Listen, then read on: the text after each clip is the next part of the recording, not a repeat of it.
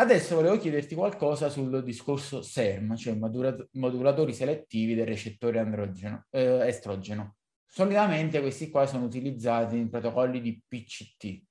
Secondo te quali sono gli usi, eh, diciamo, sbagliati che si fanno ma molto diffusi, quindi falsi miti?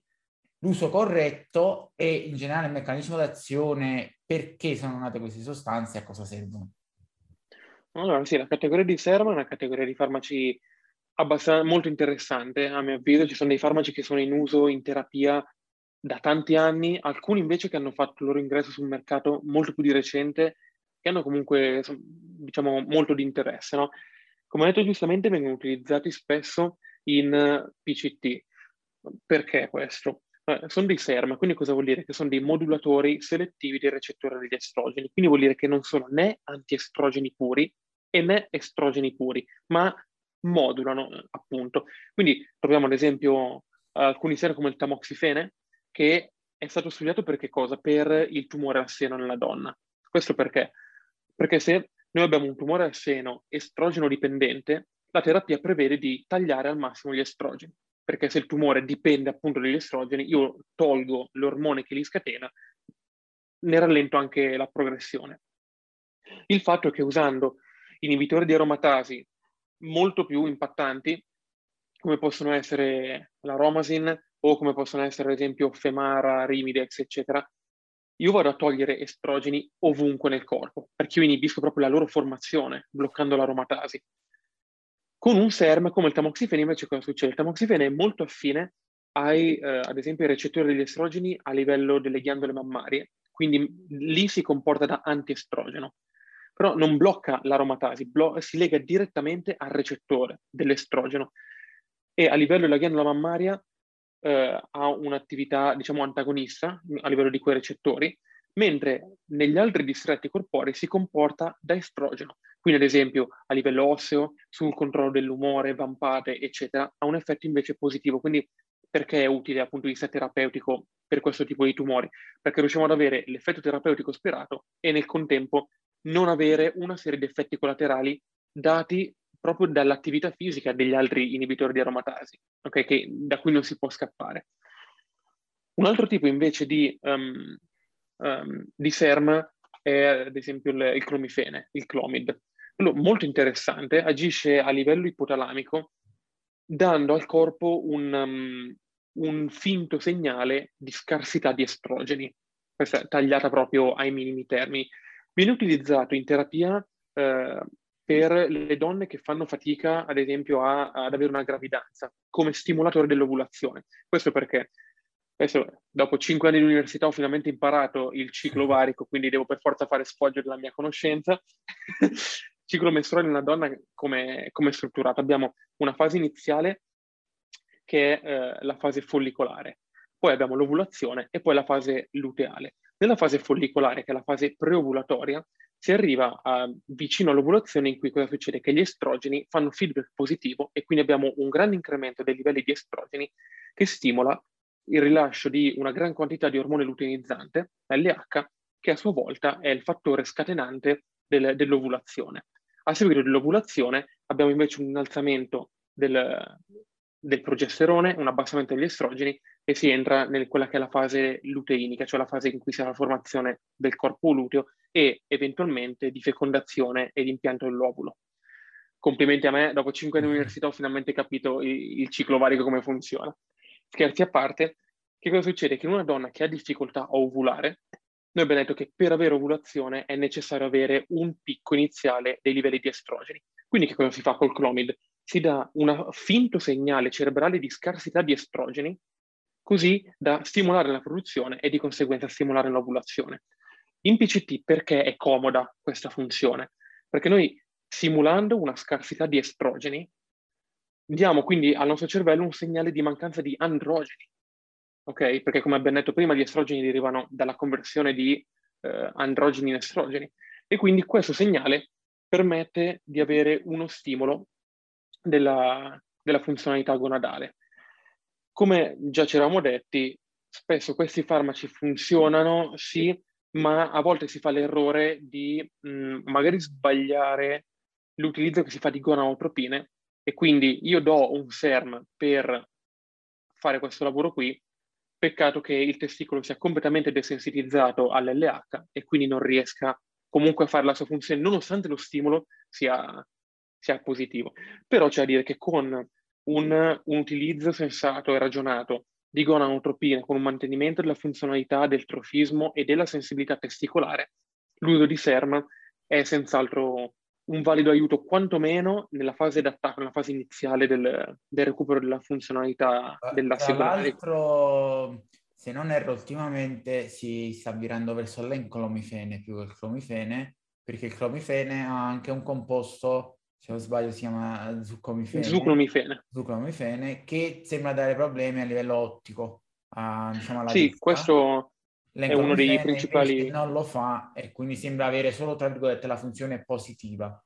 Esatto, questo è, un, è, una delle cose che viene più spesso trascurate. Hanno effetti collaterali anche questi farmaci, ok? Non ne sono esempi. Il clomifene in particolare ha questo effetto collaterale non super comune, ma che comunque neanche da prendere troppo alla leggera, che è proprio un, un, effetto negativo alla vista. E infatti si può leggere anche tranquillamente dal bugiardino del farmaco che um, in caso di comparsa di reazioni avverse a livello visivo, annebbiamenti, eccetera, va sospeso immediatamente la sua funzione perché sono effetti insomma da non sottovalutare. Il clomifene è una molecola racemica. Che cosa vuol dire? Cioè è una molecola chirale, no? venduto come racemo per, non per entrare in troppi dettagli noiosi di chimica, ma le molecole chirali, che cosa significa? Chirale deriva dal greco, che è una parola che significa mano, infatti chirurgo, chiropratico, che usano le mani no? nel loro lavoro. Le mani come sono? Sono speculari ma non sovrapponibili, ok? Perché io non le posso sovrapporre l'immagine una all'altra, però sono a specchio. I composti come il cromifene sono, hanno sono appunto chirali, sono di questo tipo e sono composti in questo caso dall'enclomifene e dallo zuclomifene, che sono diciamo le nostre due mani. Ora, che cosa succede? Che a volte i due composti, le due mani, destra e sinistra, diciamo, abbiano la stessa attività. Può non essere mh, mm, sempre vero. Alcuni, alcuni, esempi sono ad esempio, mh, mm, uh, vediamo, l'omeprazolo e l'esomeprazolo, uno hanno delle vie metaboliche diverse, oppure capita che uno dei due abbia degli effetti collaterali che l'altro non ha. Un esempio storico è quello della talidomide, che uno degli, un degli enantiomeri dava problemi di malformazioni e un altro invece era perfettamente sicuro. In altri casi una delle due mani funziona e una no. Il caso del clomifene qual è? Che abbiamo l'enclomifene che è quello che pare avere meno effetti collaterali e avere eh, la maggior selettività antiestrogenica, ok? Mentre lo zuclomifene sembra essere il responsabile, diciamo la mano cattiva delle due, il responsabile di alcuni effetti collaterali, come appunto gli effetti collaterali a carico della vista, quindi di suri visivi, e sembra anche essere l'antiomero più responsabile degli effetti proestrogenici mm. della molecola, che in un'ottica di PCT non ci rema pienamente, con, pienamente in favore, cioè n- non ci servono quegli effetti, quelli dell'enclomifene sono sicuramente più mirati.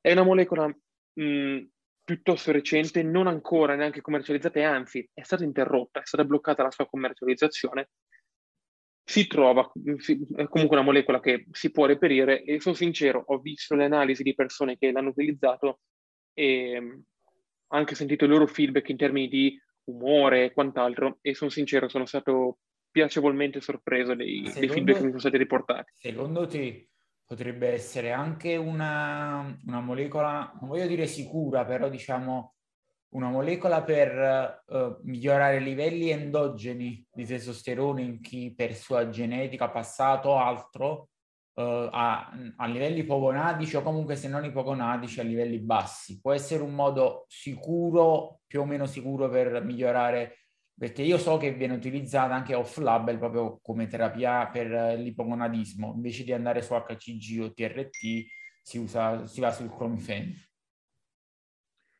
Mm, sì, sono sincero, um, e questa non è solo la mia opinione, ma anche di diversi andrologi, endocrinologi, eccetera. In questi casi io credo che la TRT classica sia um, forse un'arma migliore in questo caso, però c'è da dire che in casi magari un po' più delicati, in cui non si è a livelli tragici da richiedere una TRT, quindi diciamo un po' prima, quando comunque i livelli magari non sono super ottimali, ma eh, neanche in tragedia, io credo che una terapia con enclomifene, anche se purtroppo non sono disponibili studi a lungo termine, c'è, c'è molto poco, però um, credo che possano essere che possa essere una molecola valida. Proprio appunto mi... per il fatto che non è un, un, inibitore di aromatasi, ad esempio. In quel, quello è un, è un altro caso, perché io, ad esempio, usare come TRT alternativa un inibitore di aromatasi, cosa che ho sentito fare, non la reputo una, una grandissima idea. Per tutto quello che abbiamo detto, servono anche gli estrogeni, se tu li Esattamente. tutto ovviamente non è possibile. Esattamente, anche perché gli inibitori di aromatasi comunque, specie se andiamo a prendere l'exemestane un inibitore suicida, eccetera, questi sono massacra estrogeni a tutti i livelli, perché bloccando il, l'operaio che produce gli estrogeni, l'aromatasi, io non ho estrogeni da nessuna parte a livello cerebrale, a livello tissutale, a livello cartilagineo, eh, osseo, cardiaco detto, e via andare. In alcuni tessuti è fondamentale. E secondo te per quello che è il meccanismo di, di azione di questi sermo, del, del clomifene, ad esempio del clomifene, eh, l'eventuale uso, diciamo, per ottimizzare i valori endogeni di testosterone è dipendente dalla terapia, cioè quando stacchi torni al punto iniziale o può, può, essere una specie di kickstart per il tuo asse che poi continua a funzionare bene, diciamo a livelli ottimizzati anche dopo cessata la terapia? Eh, domanda interessantissima. Mi è capitato di vedere entrambi i casi. Secondo me però qua in questo caso non è magari um, colpa o merito solo del farmaco, ma magari del quadro generale della persona. Esempio, io ho un abbassamento dei livelli di testosterone causati da una causa che non so, ok? Assumo enclomifene, ho un miglioramento durante l'assunzione, lo sospendo, ma la causa primaria del, la, dei miei ridotti livelli di testosterone non viene risolta. Eh, mica è colpa dell'enclomifene che non ha funzionato. Lui ha fatto il, il suo lavoro finché poteva.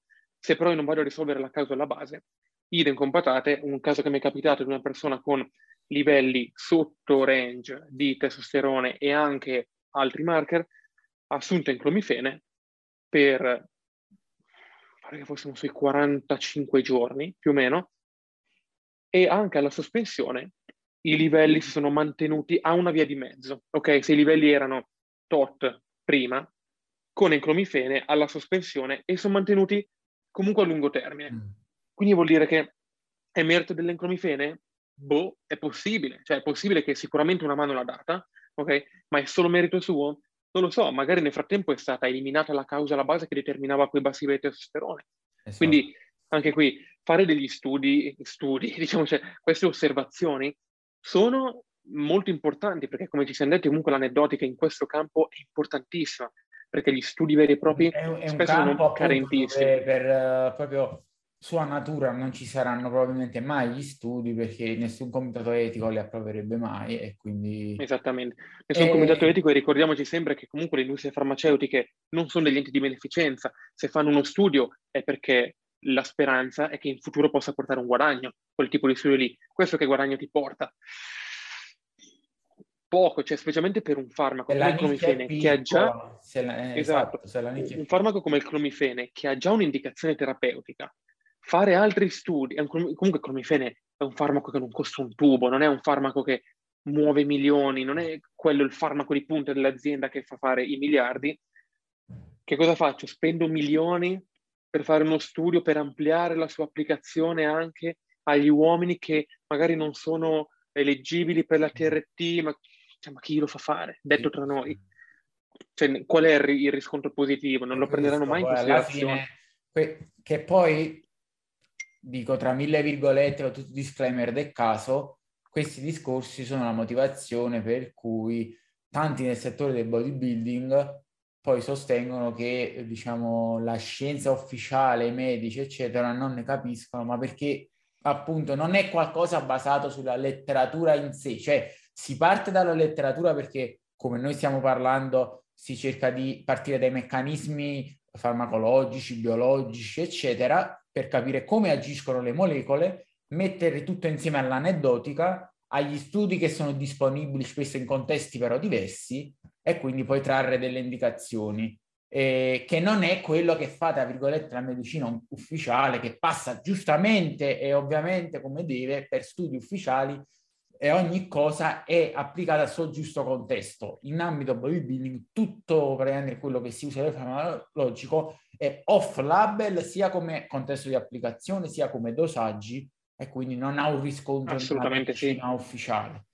Non ha un riscontro nella medicina ufficiale e molte volte è anche proprio difficile trarre una reale conclusione partendo dagli studi che sono presenti, perché si usa in modalità diverse, su individui diversi, in quantità diverse, con magari un pool di altri farmaci, dove comunque magari si creano determinate interazioni che possono essere di sinergismo positivo, negativo, quant'altro.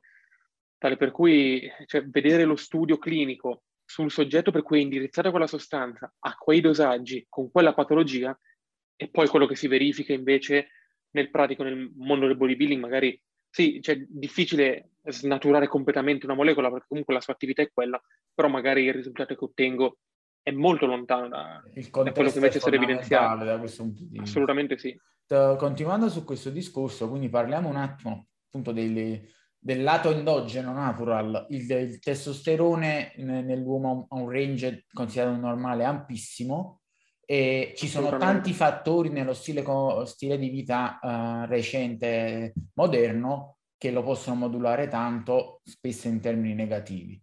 Quindi in generale cerchiamo un attimo se è possibile di dare una concezione di quello che è normale, magari relativo anche al discorso di genetica recettorale che abbiamo detto, perché il range è così ampio, io ipotizzo anche perché probabilmente un po' c'è una differenza genetica, c'è qualcuno più tra, tra virgolette androgeno di sua natura di altri, un po' perché magari qualcuno ha una genetica recettoriale tale che ottiene lo stesso uh, evento, diciamo, biologico, la stessa funzione biologica, a una dose inferiore di uh, testosterone. Quindi per questo il range è molto ampio.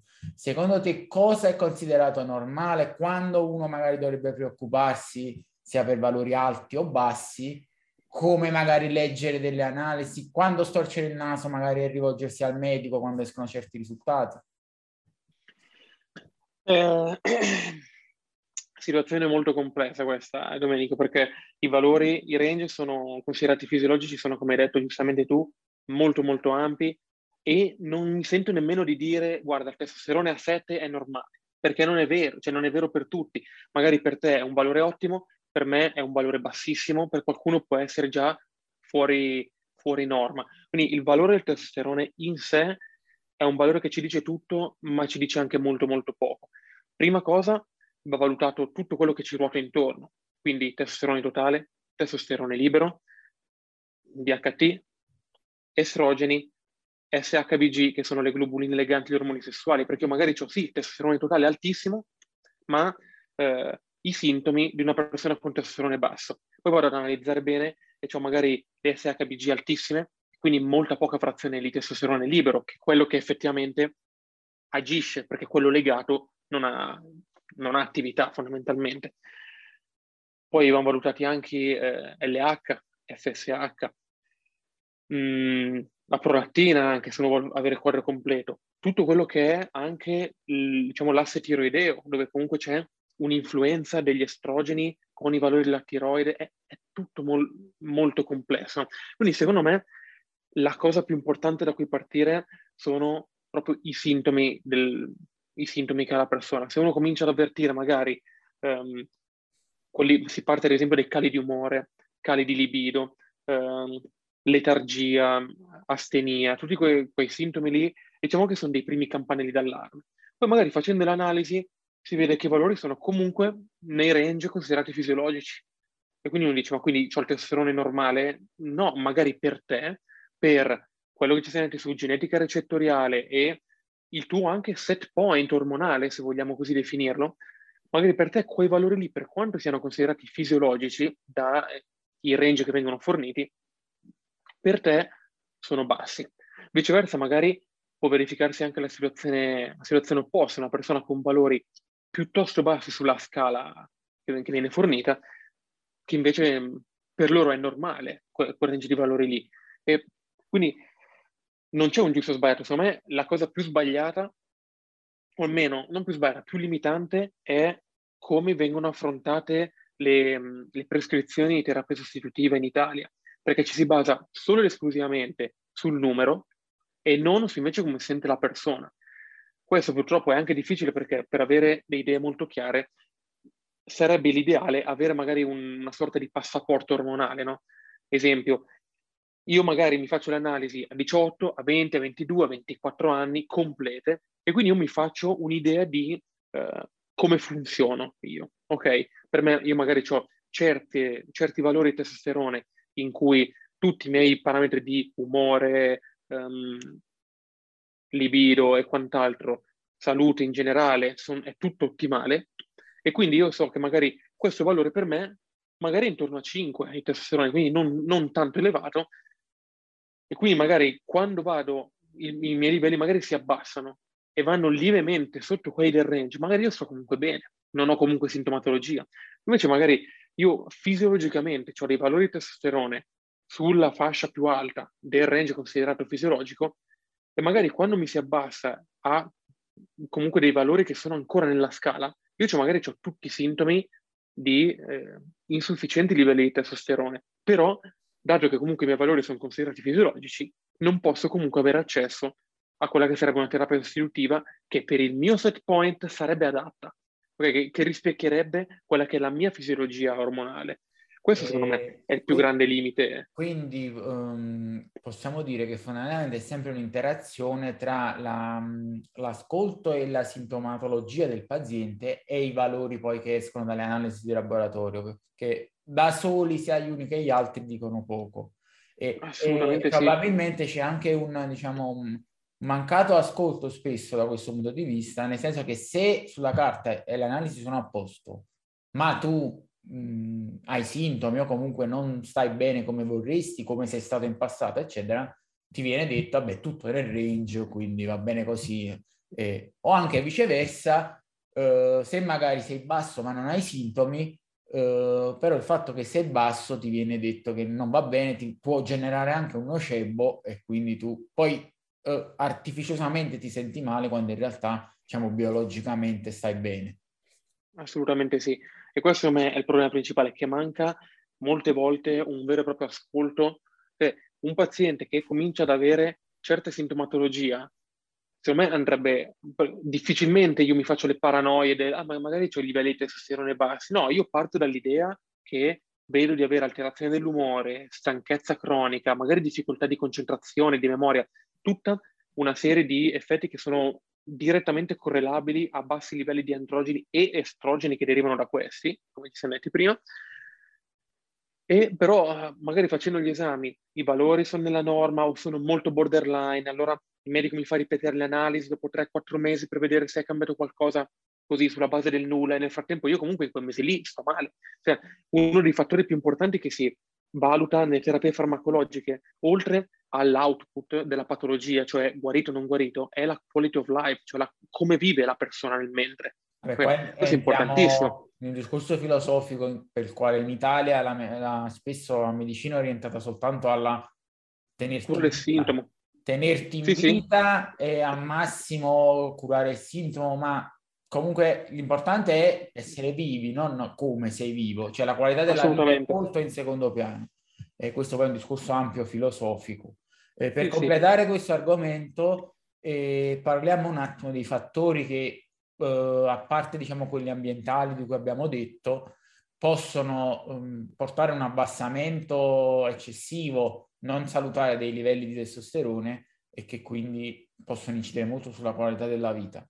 E, ad esempio, una cosa che voglio dire subito, che secondo me è importante per tutti quelli che ascoltano, perché è molto diffusa tra i giovani, l'utilizzo di marijuana e di oppioidi è devastante per l'asse ormonale maschile per una doppia funzione. Uno, uh, i recettori proprio sul, per la, che i, oh, i recettori oppioidi che vanno a inibire la produzione di LH, un po' come quelli anche degli, sì. degli estrogeni, quindi c'è la doppia funzione. E poi eh, l'aumento dei livelli di prolattina, che a loro volta, oltre che la prolattina è, tra virgolette, se può essere definito un ormone così, l'antagonista, il nemico del testosterone, che si pensa sugli estrogeni, in realtà è la prolattina, e a sua volta poi la prolattina può portare anche a un aumento di estrogeni.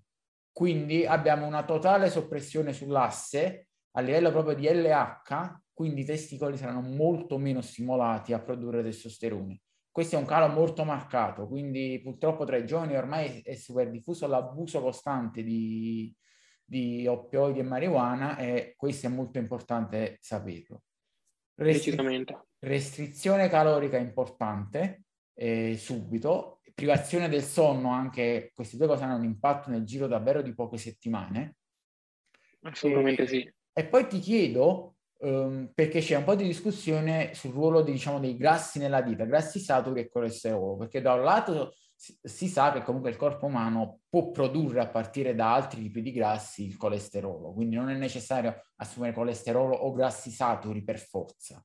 Però c'è anche chi sostiene che comunque una dieta più ricca in grassi saturi e in colesterolo aiuta la produzione di per sé di testosterone. Secondo te dove la verità è una dieta, diciamo, non restrittiva, non ipocalorica, però scarsa in grassi e o in grassi saturi può essere limitante da questo punto di vista? Allora, parto facendo uno step indietro, dato che hai toccato l'argomento stupefacenti, e oltre, come giustamente hai detto tu, oppioidi e derivati, marijuana in company, anche tutta la sfera degli stimolanti ha un effetto negativo. Questo perché se prendiamo ad esempio la cocaina, la cocaina come agisce? È un inibitore del reuptake della dopamina a livello cerebrale. Quindi cosa vuol dire? Che il nostro corpo non ha più a livello cerebrale il segnale di stop di rilascio di dopamina. Quindi vuol dire che in acuto dà le classiche sensazioni di euforia, energia, tutto quello che è. Il problema cos'è? Che il nostro corpo finisce quelle che sono le riserve di neurotrasmettitore e quindi si ha un, un down che ne segue. Down che ne segue, pochissima dopamina, vuol dire elevazione dei livelli di prolattina, una volta ancora, perché sappiamo che la dopamina è il segnale di freno più forte che c'è al, al rilascio di prolattina. Se io vado a togliere un inibitore, ne stimola il rilascio. Infatti non è raro trovare tra chi usa, anche ma- tolte magari usi molto occasionali, ma chi usa comunque a scopo ricreativo droghe varie ed eventuali, che la funzionalità sessuale molto spesso ha un qualche tipo di alterazioni, chi più, chi meno.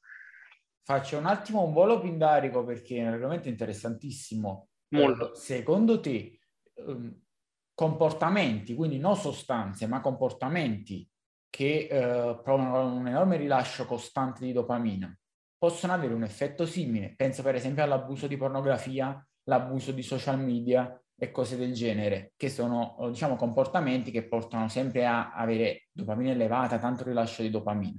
Possono in maniera analoga diciamo, esaurire le, le, scorte di dopamina e quindi causare questo calo poi di testosterone di riflesso? Eh, decisamente sì.